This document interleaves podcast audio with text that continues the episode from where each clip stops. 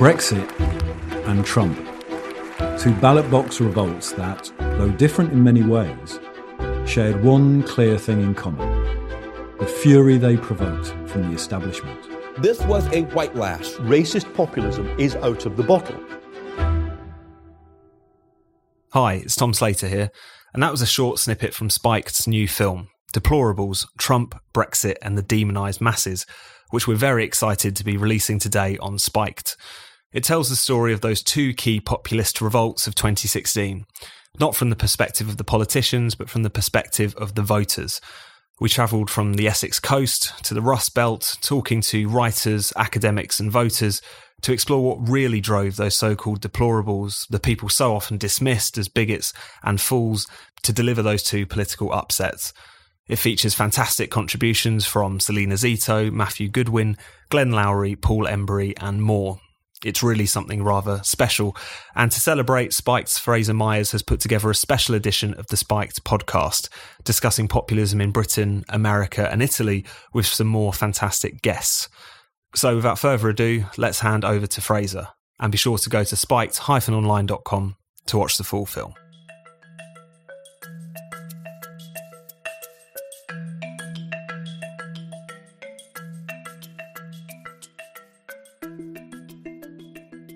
Hello, and welcome to a special edition of the Spiked podcast.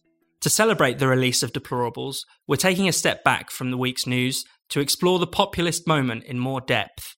We'll look at the new voices that have burst onto the political scene, the backlash from the old order, and the democratic potential of these popular uprisings. We'll talk to Spiked's editor, Brendan O'Neill, about Brexit Britain, editor of Modern Age, Daniel McCarthy, about Trump's America, and journalist Alessandra Bocchi about Italy's populists in power. Everyone recognises that we're living in an extraordinary moment of political volatility, with shocks to the system almost becoming the norm in the West. But how did we get here, and how is populism shaping our politics? I asked Brendan O'Neill about the first great earthquake in our series. Brexit, I think, has not only impacted on Britain but the entire world. Mm. I really do think uh, uh, the thing is, it's it's a kind of um, conflictual situation because on the one hand, Brexit, you could say Brexit has utterly changed British politics and has upended everything. Uh, it's uh, devastated the two mainstream parties, Labour and the Tories. Uh, is exposed the uh, unworkable divisions within those parties. It has raised historical questions that everyone thought had been put to bed: the question of democracy, the question of sovereignty, the question of who rules, and by what authority do they rule. You know, those questions that have fueled the biggest conflicts in English history, in particular, and also British history, have come back to the surface courtesy of the Brexit vote. So it's very easy to say that Brexit has changed British politics uh, radically in a way that it will never recover from in uh, in uh, in any kind of real sense. But at the same time, I think you can also argue quite legitimately that all those things were there already, and all that Brexit did was blow them up to the surface of political life. You know, we've known for a long time that there is a huge moral and political divide between the elites and ordinary people. Um, there's a divide between those who adhere to political correctness and those who do not. There's a divide between those who think freedom of movement is essential to a progressive society and those who are more favorable in relation to borders and and uh, national sovereignty. So all those tensions and divisions have been bubbling under the surface for a very long time. What Brexit did was give them a bit more um, substance and depth and form and allow people to line up on one side or the other.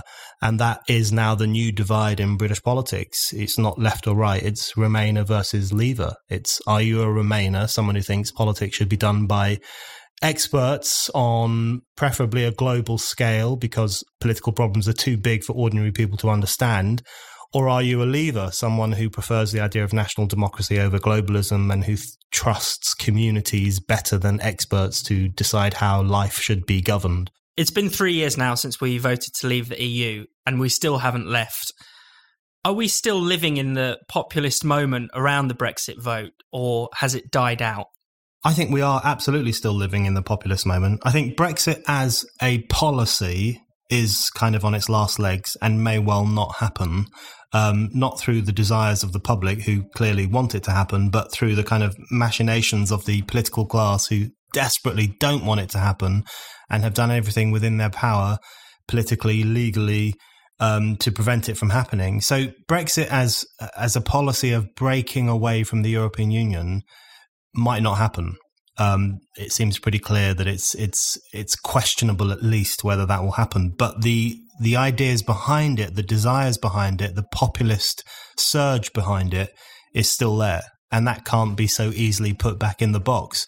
Um, you know, the democratic genie is out of the bottle. So I think all the kind of urges behind Brexit, which is for people having greater say, people having more democratic clout, the nation being turned back into a kind of sovereign, independent state that is not interfered with by foreign oligarchies, a, a real kind of instinct for greater national democracy that kind of popular sentiment is still there, is still burning away, is still incredibly important, and is still valued by huge numbers of people. So that side of Brexit, the Brexit spirit, is not as easily done away with as Brexit as a policy might be.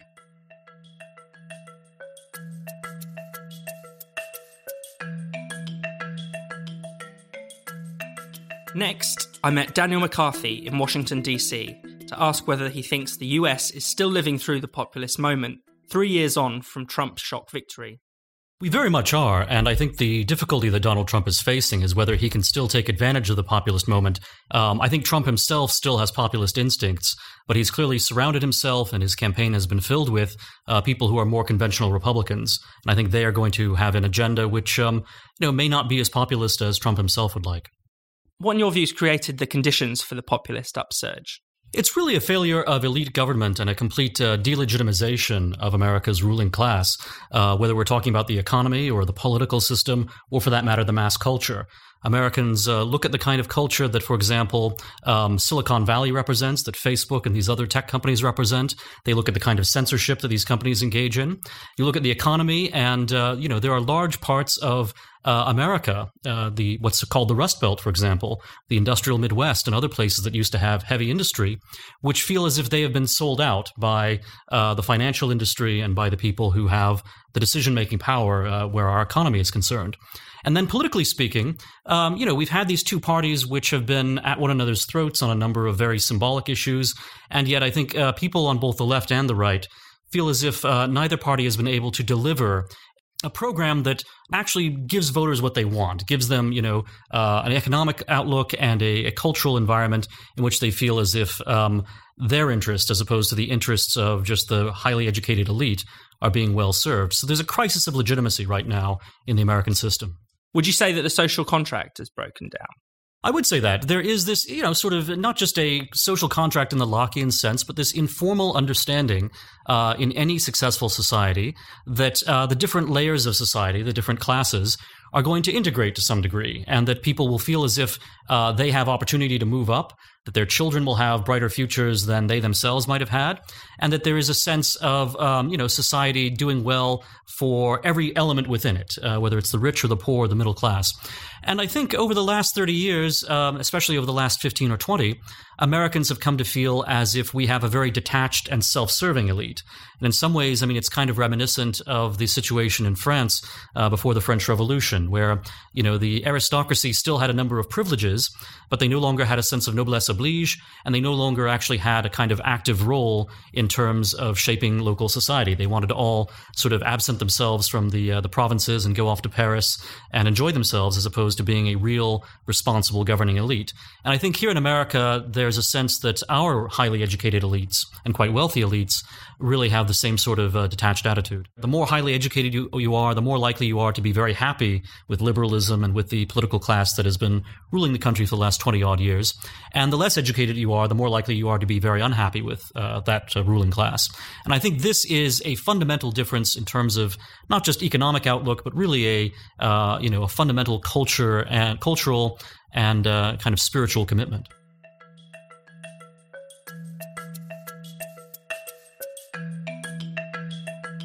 Now we go to Italy, where in 2018, two populist parties took power in coalition. Alessandra Bocchi is based in Milan. I caught up with her over Skype. Hello. She explained the role of the two parties.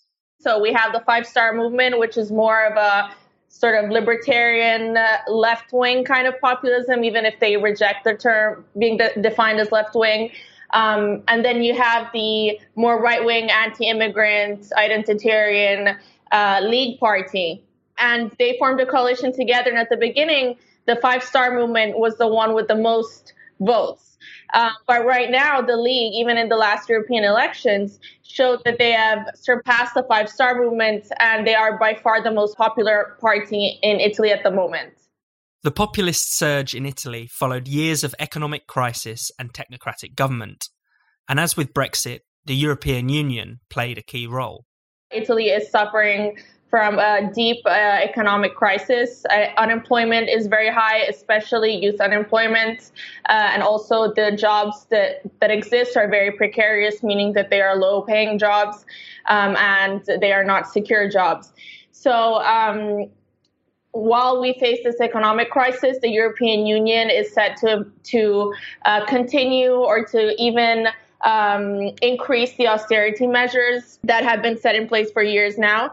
The majority of the people in this country are sick with how things have been run recently, and they just want to live a decent life, be able to provide for their families, um, and think about a future, you know, for their children. Usually, people explain populism with reference to immigration, but how important is immigration to the populist mood at present? Uh, migration is not at the top of the agenda anymore because the issue has been largely solved at the moment. It's interesting because it used to be the major uh, cause for a party like the League. And now that the issue has been solved, it's not like they have gone down in popularity. No, they have gone up. Actually, they've surpassed the five star movement. So people are very happy with the fact that this issue has been resolved because it's necessary before being able to uh, solve issues like the economic crisis because you know mass migration affects the economy as well people are okay with accepting X number of people, but the thing is, they want to be able to decide who comes in and for what reasons. It cannot be imposed on them. Before you have to be a sovereign country, an independent country, and afterwards you can, you know, implement the solutions to people's uh, problems and in people's lives. And what's behind the rise of Matteo Salvini and the League in particular? People are very happy to see uh, a party or a leader who's able to really stick to what he said and implement solutions regardless of what other people say to him or other people trying to resist him, which is the case in um, the establishment politicians and the, the establishment media, uh, as well as from the European Union. So um, they're very happy to see these results. And also, Salvini is very effective, I think, with social media. So he is able to communicate in a way that really relates to common people. But in August this year, the populist coalition collapsed in dramatic fashion. I had a second conversation with Alessandra.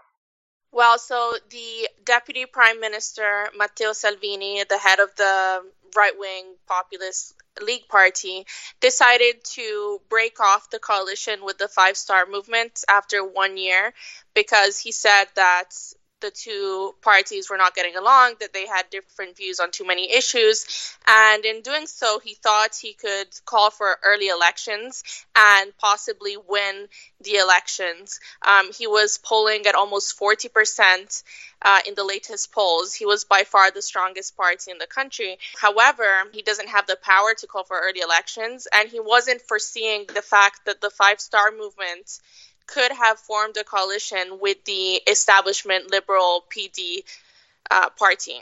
So, have the populist Five Star movement sold out and joined the establishment?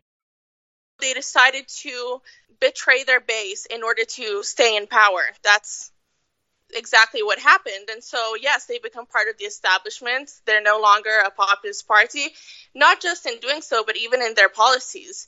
I mean, they don't stand for anything that's against the establishment um, in any way, whether it's towards the EU, whether it's towards immigration, whether it's towards big financial powers. The establishment PD party was the main party they opposed. It was their main enemy. And now they, they've decided to form a coalition with it just to avoid early elections because they knew that they were polling half what they got in the last election. They were losing votes to the League.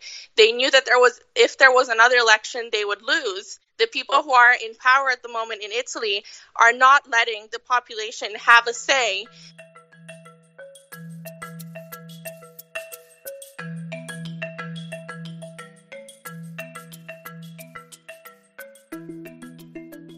Back in the US, I wanted to find out if Trump was delivering for his voters, especially those on the Rust Belt who have voted Democrat for years and tried their luck with Trump in 2016. Daniel McCarthy. He's delivered a great deal for them, especially on questions of trade. We've seen, you know, a growth in American manufacturing employment over the last uh, three years. We've seen a growth in uh, workers' wages as well. This is just astonishing. These these are things that, um, you know, uh, American economists had said were simply never going to happen. The jobs would never come back. Um, you know, uh, that uh, you know these would not be growing sectors. They would not uh, pay people better. Um, you know, it was time for everyone to move to becoming a knowledge-based, you know, economy employee. And Trump has actually been able to reverse a little bit of that through his policies.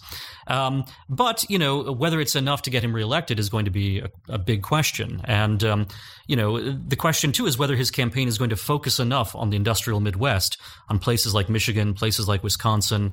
Um, you know, potentially he could even win a place like Minnesota uh, or whether his campaign is going to try to, you know, sort of do a traditional Republican style campaign and try to win uh, places in the uh, Southwest, you know, whether it's New Mexico or Arizona or wherever. I think uh, Trump's uh, pitch is much less uh, well developed for um, those parts of the country than it is for um, the industrial Midwest. But again, a lot of you know sort of elite Republicans still do not f- feel as if this group of voters in the industrial Midwest in the Rust Belt, people who back in the 80s were in fact called Reagan Democrats, um, but a lot of elite Republicans today just do not feel as if those voters are the right people to be appealing to. They feel as if you know um, they're retrograde in their social views, and they feel as if they should still be you know consigned to the dustbin of economic history. Even when the public votes for populist leaders, parties, and policies, they come under enormous pressure from the establishment to change course. Back in Britain, at the last election, both of the main parties pledged to deliver Brexit, but many politicians have since abandoned their promises. Boris Johnson became Prime Minister in July. He's seen as more of a populist leader than his predecessor. He was also a leading figure in the Leave campaign, and he has promised to take Britain out of the EU by October 31st. I asked Brendan O'Neill whether he trusts Boris with Brexit. No, and and less so as time goes on. In fact, um, I've always been a little bit Boris skeptical. He seems to be veering very much towards uh, rehashing the withdrawal agreement. So this is the deal negotiated by Theresa May. Why is this such a problem? The withdrawal agreement and the political declaration would also keep us beholden to ECJ jurisdiction.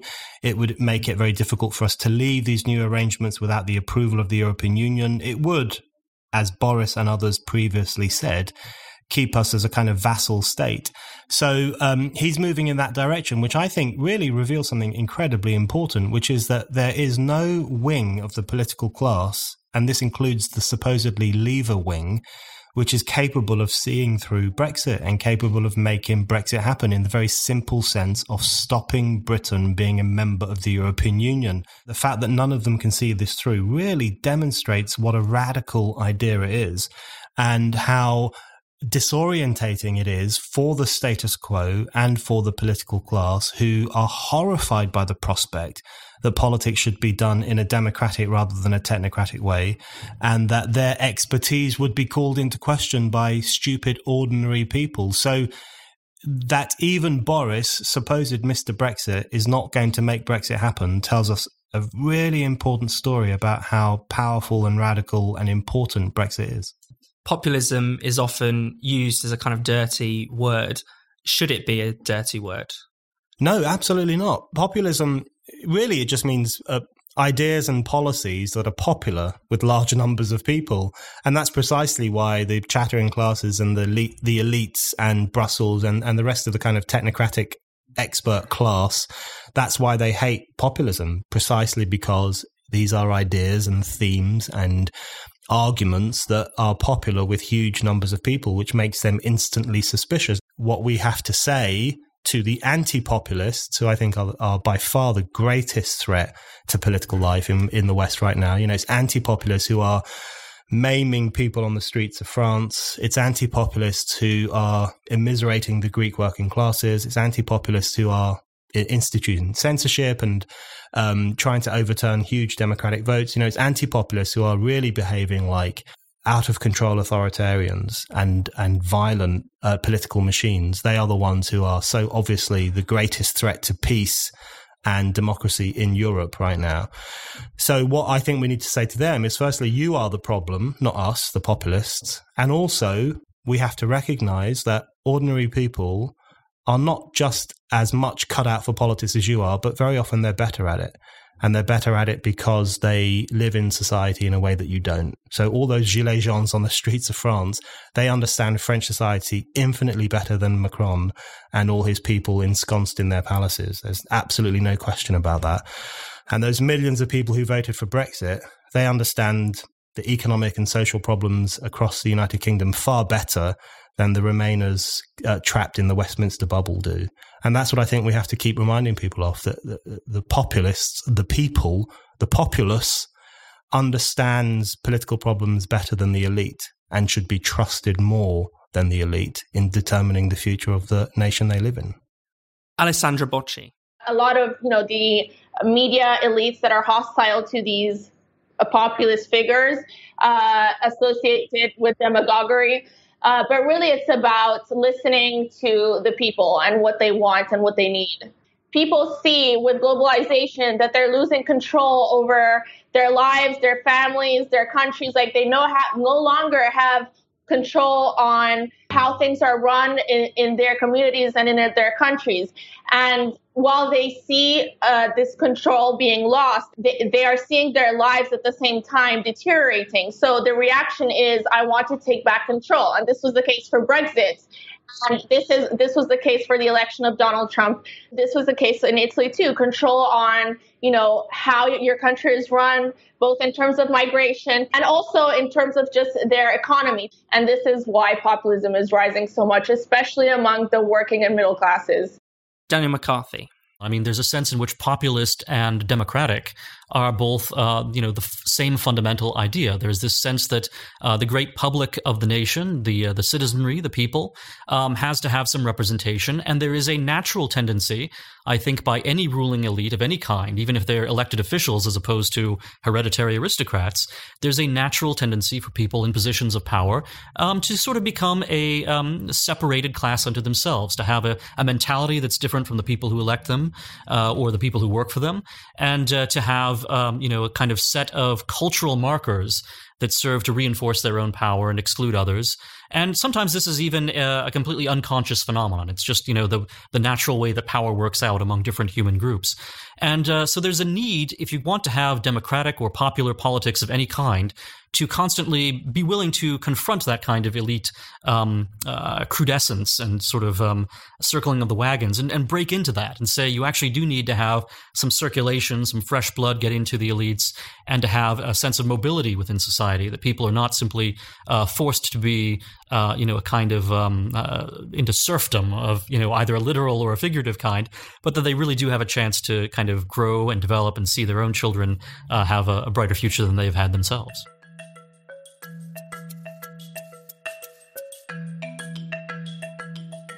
And finally, I asked Brendan O'Neill what his hopes are for populism in the future. The main thing I hope, I hope it carries on. I hope it doesn't get defeated. And there's always the risk of that happening. The political class in the UK is almost uh, completely united in its determination to thwart Brexit and frustrate the democratic will. And we've seen numerous efforts across Europe where the European Union and its various um, institutions, its various bureaucratic institutions, have done everything they can to clamp down on populist sentiment, whether it's in Greece or in Eastern Europe or in Italy or, or anywhere else.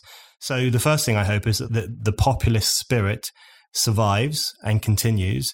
And the second thing I hope is that it becomes a bit more intellectualized and a bit more substantial and it becomes more than simply a, a, sense of anger with the political establishment, which I think is a very positive anger, and becomes something much more visionary and forward looking and substantial. And I would prefer it also to become something a bit more radical and leftish and to move away from some of the more hard right elements that have attached themselves to the populist moment. That's, that's what I would like to see happen.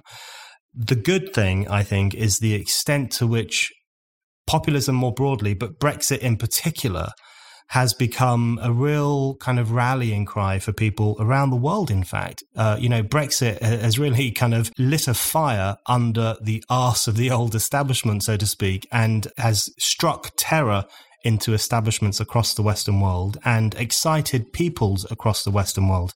And you hear people in the US talking about Brexit states, which are those states which were more likely to rebel against the old Clintonite establishment. Uh, people across Europe talk about Brexit all the time. They wonder if they can get a bit of the Brexit spirit in their own countries and, and make good on their Eurosceptic outlook. I've heard people in Australia talk about the Brexit spirit having come to Australia when Scott Morrison surprisingly won the recent elections.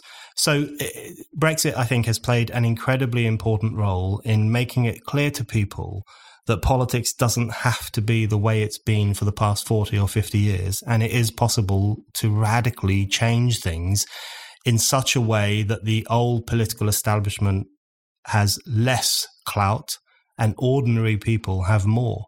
And I think if populism moves in that positive democratic direction, that will be a wonderful thing.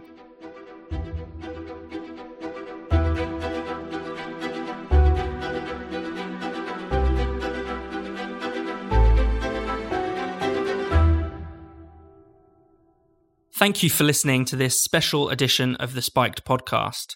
Don't forget to watch Spiked's new film, Deplorables Trump, Brexit, and the Demonized Masses. And you can do that now by going to spiked online.com. Thanks for listening, and we'll see you next week.